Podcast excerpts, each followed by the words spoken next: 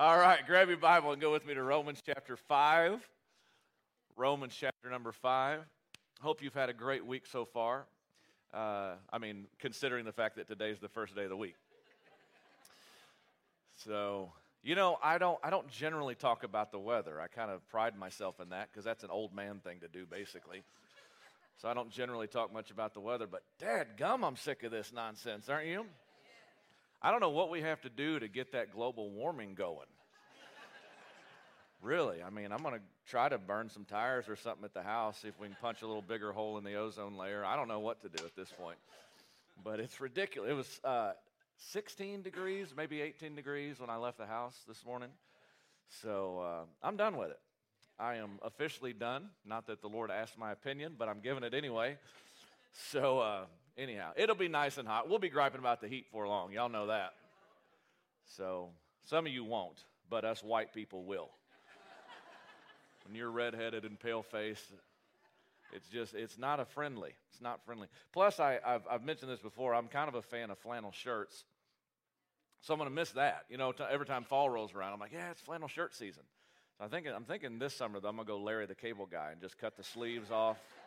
You know what I'm saying? That'd be a good look. Somebody needs to revive that. If you guys can bring back the mullet, I think I can bring back the sleeveless flannel. So, anyway, so we're in a study this year of the book of Romans. I don't know how long it's going to take us to get through it. Uh, we spent all of last year in Acts, and now we're teaching through uh, the book of Romans. And, and I've said this before, but it's a very true statement. Uh, you can you can really run as deep as you want to in the book of Romans. Uh, there, there's so much content here that we could we could spend probably the next two years in the book of Romans. The problem with that is I'd get bored and you'd get bored and we'd all be bored. And who wants to be bored in church? Um, so I'm trying to trying to cover what needs to be covered, trying to give you a very good grasp. I've said before it's sort of an associate's level class on the book. Um, and then on Wednesday nights, we've been digging even deeper in what we'd, we'd call more of a bachelor's level um, study of the book of Romans. But nonetheless, we are in chapter 5. We're going to segue into chapter 6 today, Lord willing. But uh, if I could have your attention for a few minutes, I'd like to read several passages to you. We're going to start in verse number 6 and read on down through the end of the chapter. As I've pointed out before, um, anything taken out of context is a pretext. You always got to keep, keep Scripture in its context. That's always true. But it is, it is, it's even more true with the book of Romans. Romans, uh, of course, none of the letters of Paul, none of the books of the Bible, in fact, uh, were written with, with chapter and verse uh, divisions. They were all they were all written as, as one whole, and they are to be received as a whole. And that's absolutely true with Romans. So much so that we covered chapters one through four uh, together, right? And so now I want you to look with me in chapter 5. And, and the reason I, I want to read the, the basically most of the chapter, all but the first five verses, is I want you to see how this all flows together. So pick up with me in Romans chapter 5 and verse 6. It says, For when we were still without strength, in due time Christ died for the ungodly. For scarcely for a righteous man will one die, yet perhaps for a good man someone would even dare to die. But God demonstrates his own love toward us in that while we were still sinners, Christ died for us. Much more than having now been justified by his blood, we shall be saved from wrath through him. For if when we were enemies, we were reconciled to God through the death of his Son, much more having been reconciled, we shall be saved by his life. I want to elaborate on this today, but last Sunday we covered the, the, the basic concept of verse number 10 is that if God looked on us in his mercy, while we were in our sinful state, while we were still unconverted, while we, before we came to know Christ as our Savior, before we became the sons and the daughters of God, if God then looked on us in love and mercy and grace, how much more now does He look on us through His love? There's sort of this uh, twisted mindset that as the people of God, now when we screw up and mess up, God's ready to drop the hammer. And what Paul is saying is, he said, if he loved you that much before, he, before you came to know him and before you became his child, how much more does he love you now? Man, I'm going to tell you what, I don't understand a lot of things in life, but I know what it is to love a kid. And I'm not saying I love my kids more than anybody else loves their kids, but you won't find anybody loves their kids any more than I love my kids. And, and when it comes to the love of the, of, of the Heavenly Father, He says He's not going to quit on you now.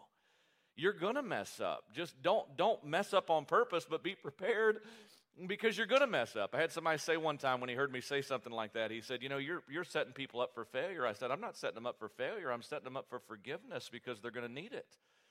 You will fail, it's inevitable. Whether I tell you that or not, it's going to happen. And so Paul is saying God loves you so much now, even with all your blemishes, your spots, your failures, your, your little areas in life that you're still struggling with. He said, God's not giving up on you. And, and then in verse number, where were we? That just gets me so fired up. Verse number 11, he says, And not only that, but we also rejoice in God through our Lord Jesus Christ, through whom we have now received the reconciliation. So I'm not awaiting a day. We're not waiting for a day when we uh, will be reconciled in God's eyes. He said, We've received reconciliation, we've been made right with God. I said on Wednesday night, if you were here, that, that you're not going to earn any more of God's favor than you already have.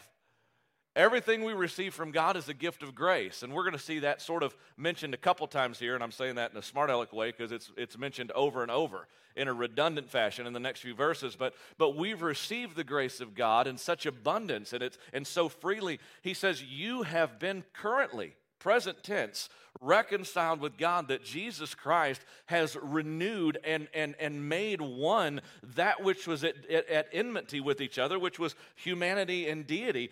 Christ bridged the gap. And so he says, We have now received the reconciliation. Verse number 12. Therefore, justice through one man, sin entered the world, and death through sin. Thus, death spread to all men because all sinned.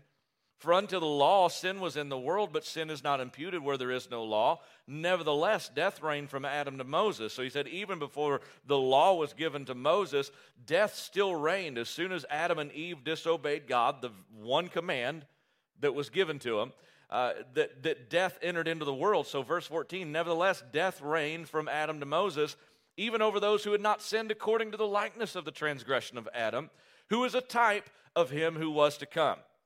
But the free gift, I want you to see if you can discover a theme here without me pointing it out too obviously, okay? Uh, see if you pick up on a theme in the next few verses. He says, But the free gift is not like the offense. For if by one man's offense many died, much more the grace of God and the gift by the grace of the one man, Jesus Christ, abounded to many. And the gift is not like that which came through the one who sinned, for the judgment which came from one offense resulted in condemnation, but the free gift, which came from many offenses, resulted in justification.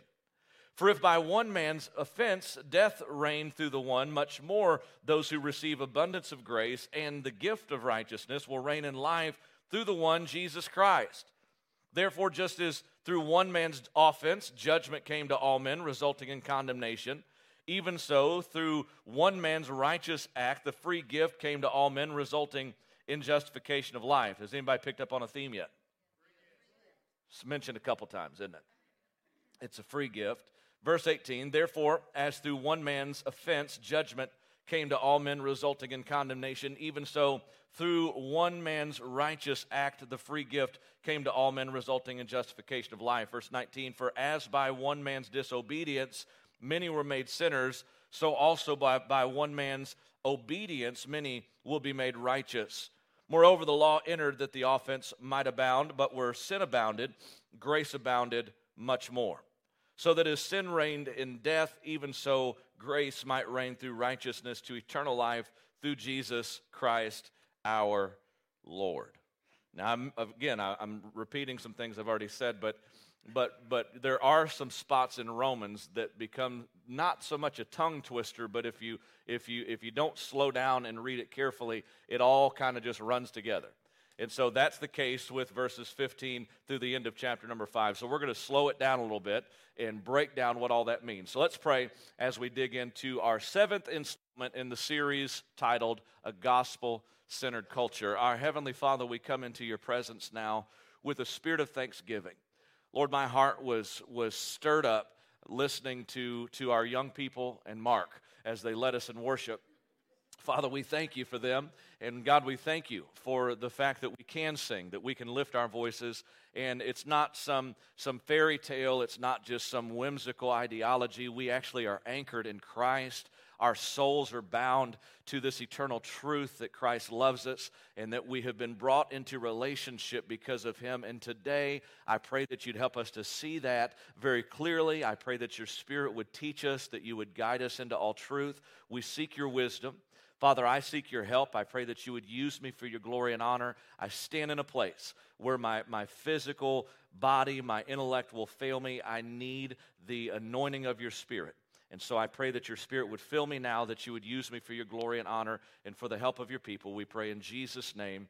Amen. So, as you picked up reading here in these, in these passages, there is, there's a stark contrast made between Adam and Jesus. And so he draws this parallel between Adam, who was the first man that God created in the garden, and between Jesus. The purpose being is that Adam is the federal head of the human race.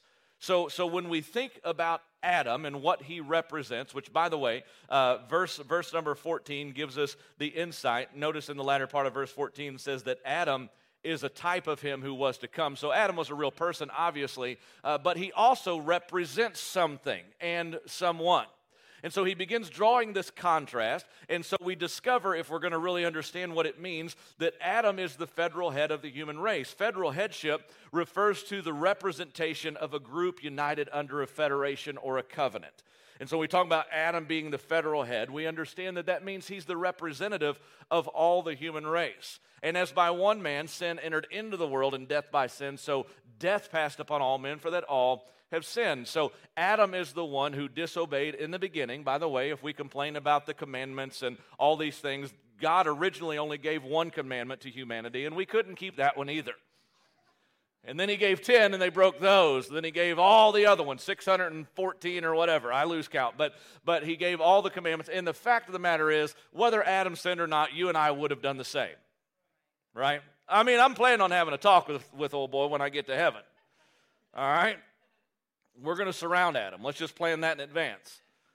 We're going to surround him and have a conversation. But the fact remains that had I been in his shoes, if I would have been the one in the garden, I would have made the same mistake because we, we have a free will, and free will desires, ultimately, free will desires to be its own God. By free will, uh, we desire our own headship. We desire our own, lo- or our own lordship. We desire to reign over our own kingdom. We want to be the masters of our own destiny. And so we would have made the same bad decision that Adam made. But through that, uh, Adam became the federal head of the human race. And through his disobedience, the Bible tells us that death passed upon all men. And then it says that, that, that, that Adam is a type of him who was to come. And so then we see Jesus enter center stage, and we understand now that this contrast is being drawn between Adam and Jesus. So, what exactly is the contrast? Well, the contrast is that just as Adam is the federal head of the human race, Christ is the federal head of the redeemed. So, those who put their faith and trust in Jesus Christ now have a new head. We now have a new sovereign. We now have a new leader. We now have a new Lord. We were born into Adam, but as Paul describes, when we put our faith and trust in Jesus Christ, we are transplanted from that kingdom that is dictated and, and governed by death to a new kingdom that is dictated and governed by life, light, and the peace of God that passes understanding. And so notice the contrast and comparison given here in verse number 15. It says, But the free gift is not like the offense. For if by the one man's offense many died, much more the grace of God and the gift by the grace of the one man, Jesus Christ, abounded to many. So here's the contrast. In Adam, we, we inherited a sin nature. But, but he says that he says that, that, that the contrast, he says the, the, the nature, the first nature is, is not like the, the, the second nature. He says the gift is not like the offense. He said, because in Adam we inherited this, this propensity to sin. He says, now in Christ, much more the gift of, or the grace of God and the gift by the grace of the one man, Jesus Christ, abounded to many. We'll talk more about this in just a minute. But he says, Now in Christ we have inherited grace, we've inherited favor. because of what Jesus has done. God looks on me in love. God looks on us in mercy. God receives us as his very own children. So, as in Adam, we received a sin nature, in Christ, we receive a nature that should be dominated by grace. We'll get back to that. Verse number 16. Notice this. He says, And the gift is not like that which came through the one who sinned. For the judgment which came from one offense resulted in condemnation, but the free gift which came from many offenses resulted in justification. So notice once again a contrast. In Adam, all it took was one offense to bring death on the entire human race. You follow me? One offense. It took one offense. Don't eat of the tree of the knowledge of the good of good and evil. There's one tree in the in the middle of the garden that if you eat that tree in the day that you eat it, you're going to die. So Paul goes all the way back to the garden and he says, you know, it only took one offense. It took one transgression, it took one moment of disobedience for death to take over and infect the human race with iniquity, where we are now born with a propensity, with we're driven toward things that really go against the nature of God. In John chapter number one, John said, Men love darkness rather than light because their deeds are evil. That is a testament of our nature. We love things that are bad for us. We crave things that, that, that damage our character. We crave things that kill our bodies. We like stuff that's not good for us. You can apply this to any area of life. I like to apply it to diet because it's so easy to understand. Things that taste good or bad for you. This is just a simple way to learn how to eat right. If it tastes good, stop eating it. You say, well, it doesn't have any sugar. Well, then tell me, how does it taste so good? It's because they're putting fake sweetener in it, and that's even worse. See what I mean? Anything that tastes good is bad for you. And if it tastes bad, it's good for you. Just let's just start eating dirt, is what I figure. I don't know. You try to you try to get healthy and you find, man, it's I mean, it's torture. It really is, you know. Self deprivation and you know what I'm saying? It's torture. And so we understand that now this contrast is being drawn that it was, it was one offense, it was one transgression, one sin that brought this into the human race. But then he says, and again, this gets a little wordy and a little confusing, not because it's a lot of big words, but just because the way they sort of run together. He says, but, but the free gift, which is the mercy of God, the grace of God, salvation, he says the free gift is not like the offense. Because the, the, the, the, the, the, really the sin that we've inherited, the nature that we've inherited as human beings, came through one man's disobedience. But essentially, he's saying Jesus took many offenses on himself on the cross. So, as Adam brought sin through, brought, brought, brought condemnation through one sin, Jesus brought justification by himself becoming sin for us on the cross. Now, if you haven't been with us thus far in the journey, we have already covered the subject of divine imputation. That on the cross of, of, of Calvary, Jesus himself, who knew no sin, was sin for us that we might be made the righteousness of God in him. Christ, the lovely Lamb of God, lived a spotless, sinless life. He, he was impeccable. He was perfect. He was Emmanuel, which is God in the flesh. God, through Jesus Christ, lived a perfect, holy, sinless life, and yet on the cross, it tells us that He took all of our offenses, all of our sin, all the bad things we've ever done on Himself. So, Paul here draws a stark contrast. He said, Adam sinned once, and it brought death. Jesus died once, and it brought life to all who believe in Him. Now, notice this in verse number 17. We're, we're rushing through this so we can get to the good stuff, okay? But if you don't pay attention to this, you're going to miss the good stuff. Watch this, verse 17. He says, For if by one man's offense death reigned through the one, much more those who receive abundance of grace and of the gift of righteousness will reign in life through one, Jesus Christ. So we see in Adam in verse number 17, death reigned. Death rules the day. Our greatest enemy, by the way, is death. It's what we fear. You don't fear your own death. Some of you are dumb and you're not afraid to die, right? I've never personally really been afraid to die. Myself, tough. It makes me kind of stupid, honestly. but I do fear the death of those around me.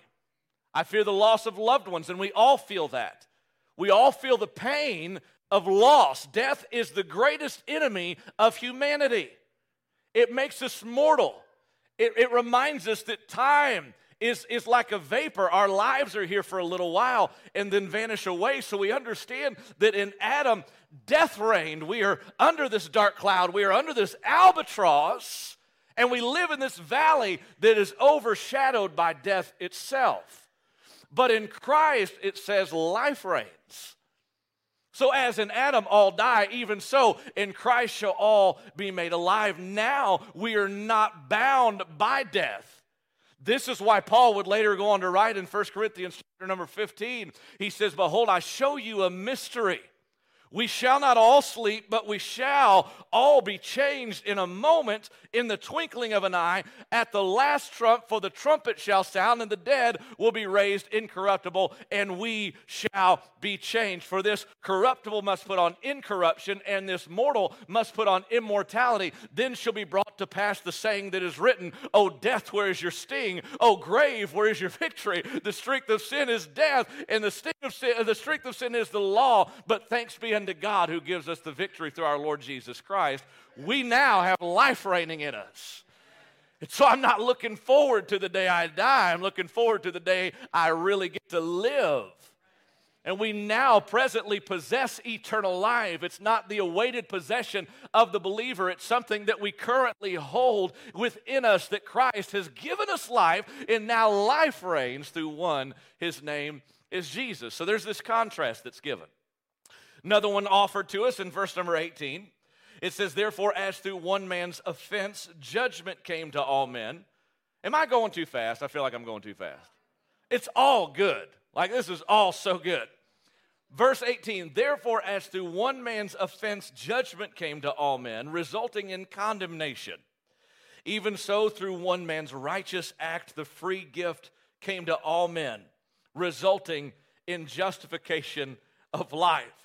So in Adam, we have judgment. We do. We're all under condemnation, we're all under judgment. In Adam, naturally born, we live under this really sentence of death that one day we're going to stand before God and give an account for all the things that we've done in this world. In fact, the Bible elaborates so much on this subject that it says the eyes of the Lord are in every place, beholding the evil and the good. That'd be a scary thought. If I if I if I were lost, if I didn't know the Lord, that would that would freak me out because I know that I've done some things I wish the Lord hadn't seen. It says the eyes of the Lord are in every place. He beholds the evil. He sees every thought. He sees the intent of our heart. He knows our motives. He knows everything about us. But so in Adam, we, we live under this judgment. But then the contrast of Jesus Christ is that now we have been justified. There's another word that we've covered. We, I told you earlier in the series that there'd be a lot of legal terminology used in the book of Romans. And this legal term is the very thing that gives us the right, the power to be in the presence of God. This is the golden key that unlocks the gates of heaven. And it's the fact that in Christ we have been given a certificate of justification, that God has pardoned us. That God, seeing everything that we've ever done, God knowing every evil thought that's ever filtered through our depraved minds, God knowing all of that, when Jesus died on the cross, when we put our faith and trust in Him, the Bible says that God clearly and freely pardoned us. He justified us by the blood of Jesus Christ. We'll talk more about that too. Coming back around. If this mic keeps cutting out, I'm going to go to a handheld as much as I don't want to. So wave at me if I need to change it. It's a new mic, all right? That's about to get thrown through the window. Verse number 19. Verse number 19. Notice this. For as by one man's disobedience many were made sinners. What were we made through Adam? So also by one man's obedience many will be made righteous. Now, this is so important because this verse really ties up so many things that we've already said about, about the imputed righteousness of Christ, about the fact that our sin was imputed or placed on Christ's account. When we trust in Jesus Christ, God not only takes all of our sin away, that's justification, but He takes all the right things that Jesus ever did. The perfect, sinless perfection of Jesus Christ is what makes us right in the eyes of God. Now, you have to get this because, as I've said, we often, as, in Christian circles and church culture, a lot of times we talk about the gospel and we treat the gospel as if, well, you know, that I, I, yeah, I got saved years ago and, and I understand the gospel, I know the gospel, and we, and we tend to start tuning it out anytime a guy gets up and says, uh, you know, I want to talk to you today about the gospel of Jesus Christ. Us good seasoned Christians, we just shut down and go, I already know that. I already understand it. And you might. But what we fail to understand and what we fail to recognize so often is that the, the same gospel that saved us, whenever that was, I was 19 years old, but whenever that happened in your life, the same gospel that saved you, that made Christ real to you, that brought you into relationship with God uh, originally, is the same gospel today that's still at work in you that still gives you access to the presence of God, that still gives you the ability to let the grace of God reign in your life. It's what gives us the power to live for Jesus. It's not by might and it's not by my power, but it's by the Spirit of God that's been given to us through the grace of Jesus Christ. Now notice this, and I keep saying this, but but we are never going to inherit more of God's favor. You are, you are as loved as you're ever going to be in God's eyes. And that's a lot of love. You're as accepted as you will ever be in God's eyes, and you're fully accepted. We're not, we're not serving him. We're not, we don't go to church, we don't pray, we don't read our Bible, we don't listen to preaching, we don't worship in order to earn more of God's favor. We do all of these things because we recognize our identity in Christ and we now worship and we now serve and we now live and we now love and we now do those things because our consciences have been cleared and our records have been made right and we have a perfect standing in the eyes of God because of Jesus Christ. Not because of what we've done. Notice again what it says in verse number 20. Notice the contrast. You have to get this. I'm not moving till you do. He says, For as by one man's disobedience, do you see that? That's Adam. Many were made sinners. That's us. So also, by one man's obedience, many will be made righteous.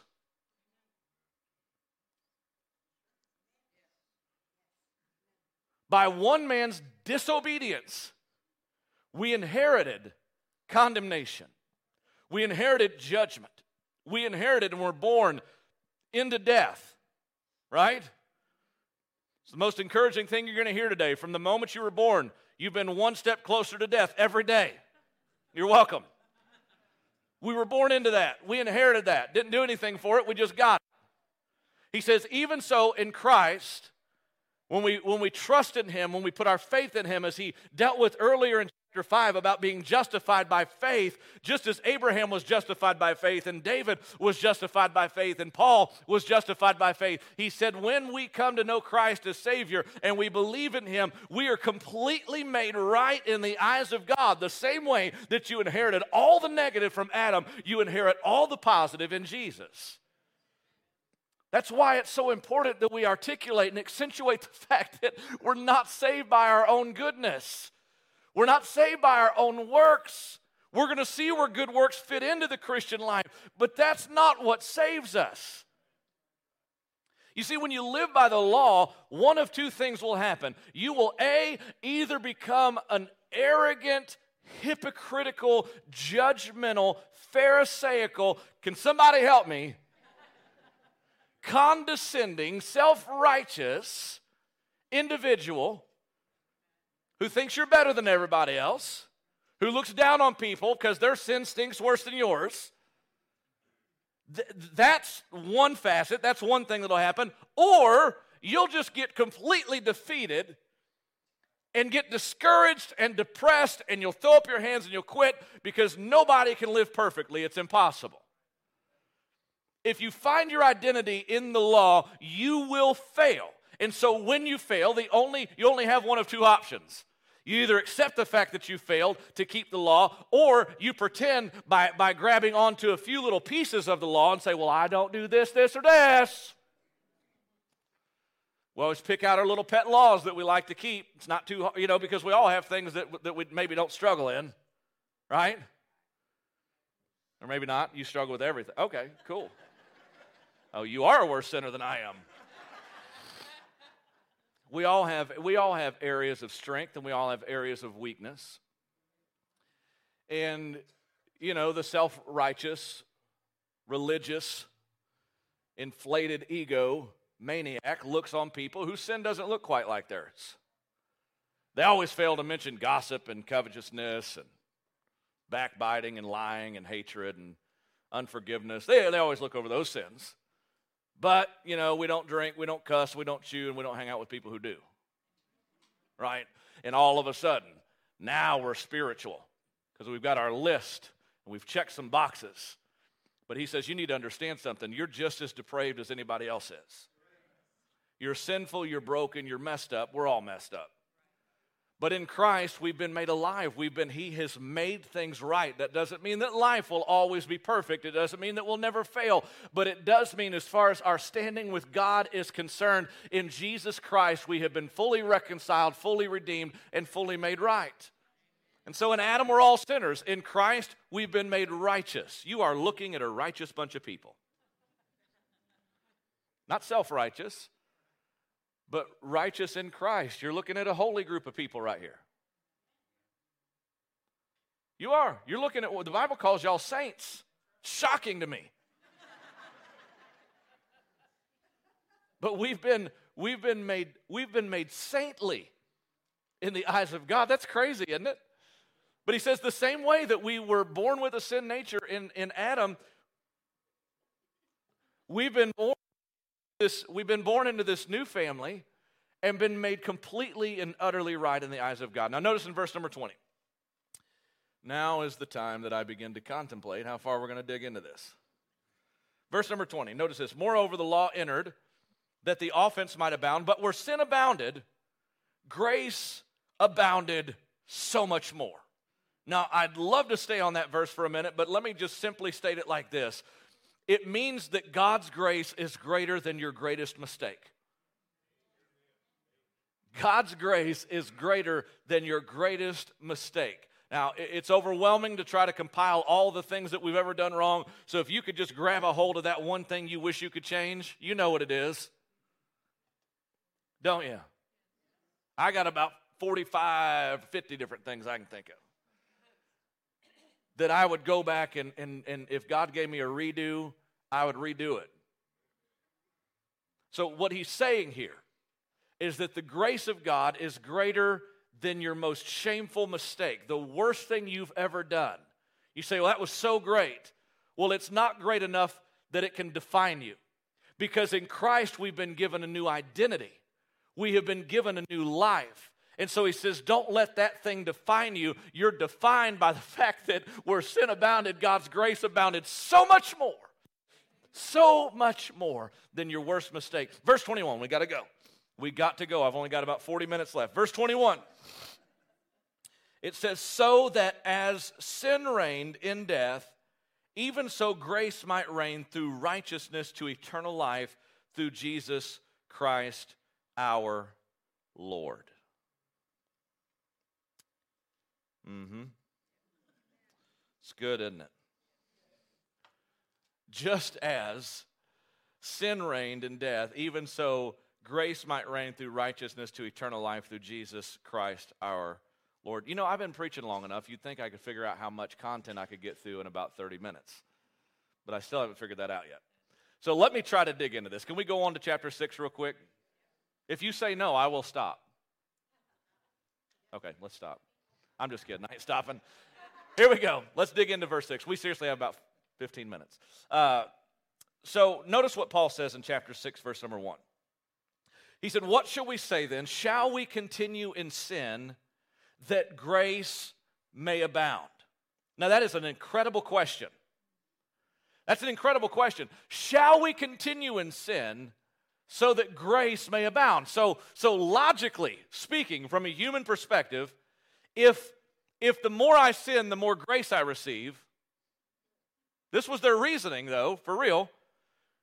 If the more I sin, the more grace I receive, then I ought to keep sinning more so that I can get more of God's grace in my life.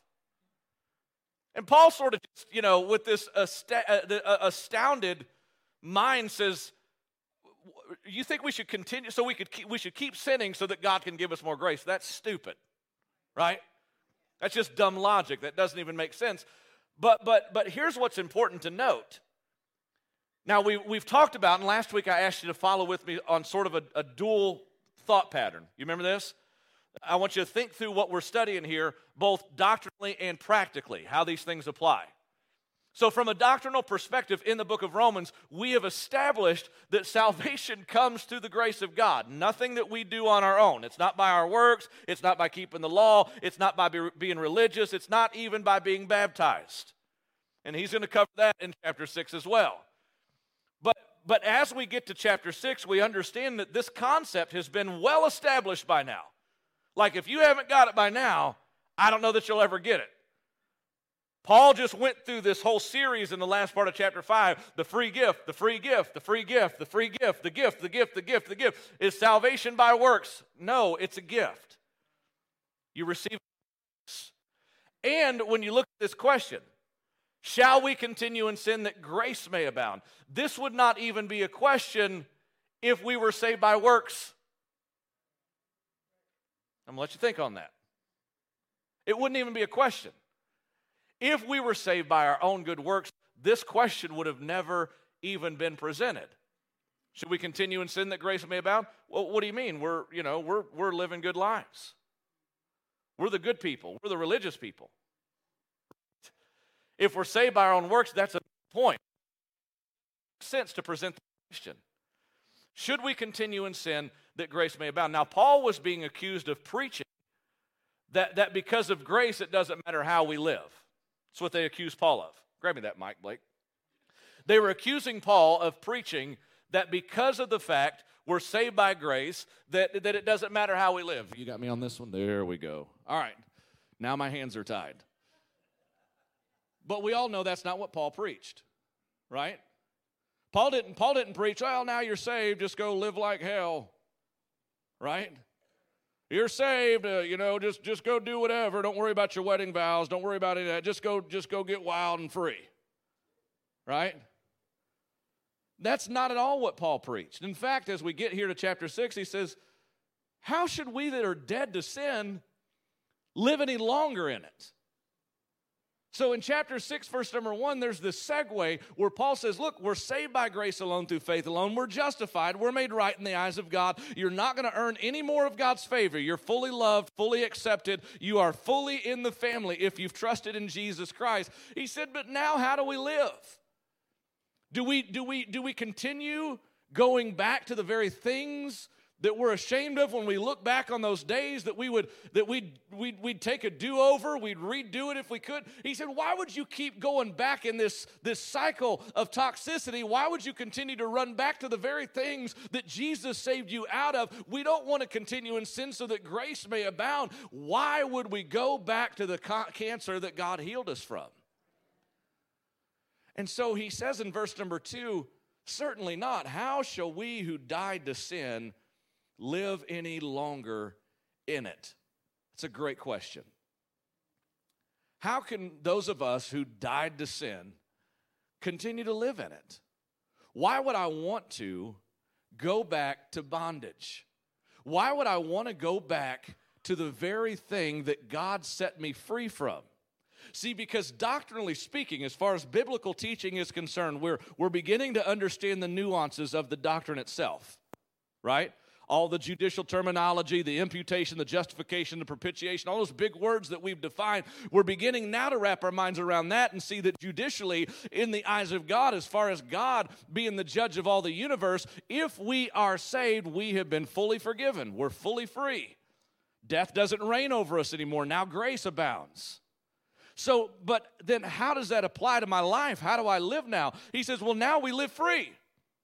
Now we've been free not to continue living in sin. We've not been made free so that we can continue to do things that we're now ashamed of. He said, We've been made free not to live in disobedience. We have now been liberated to live by the power of God's Spirit, to live in freedom, to live out the power of justification and sanctification and glorification. He said, Now we've been given the ability to do that, whereas before all we had was dead religion.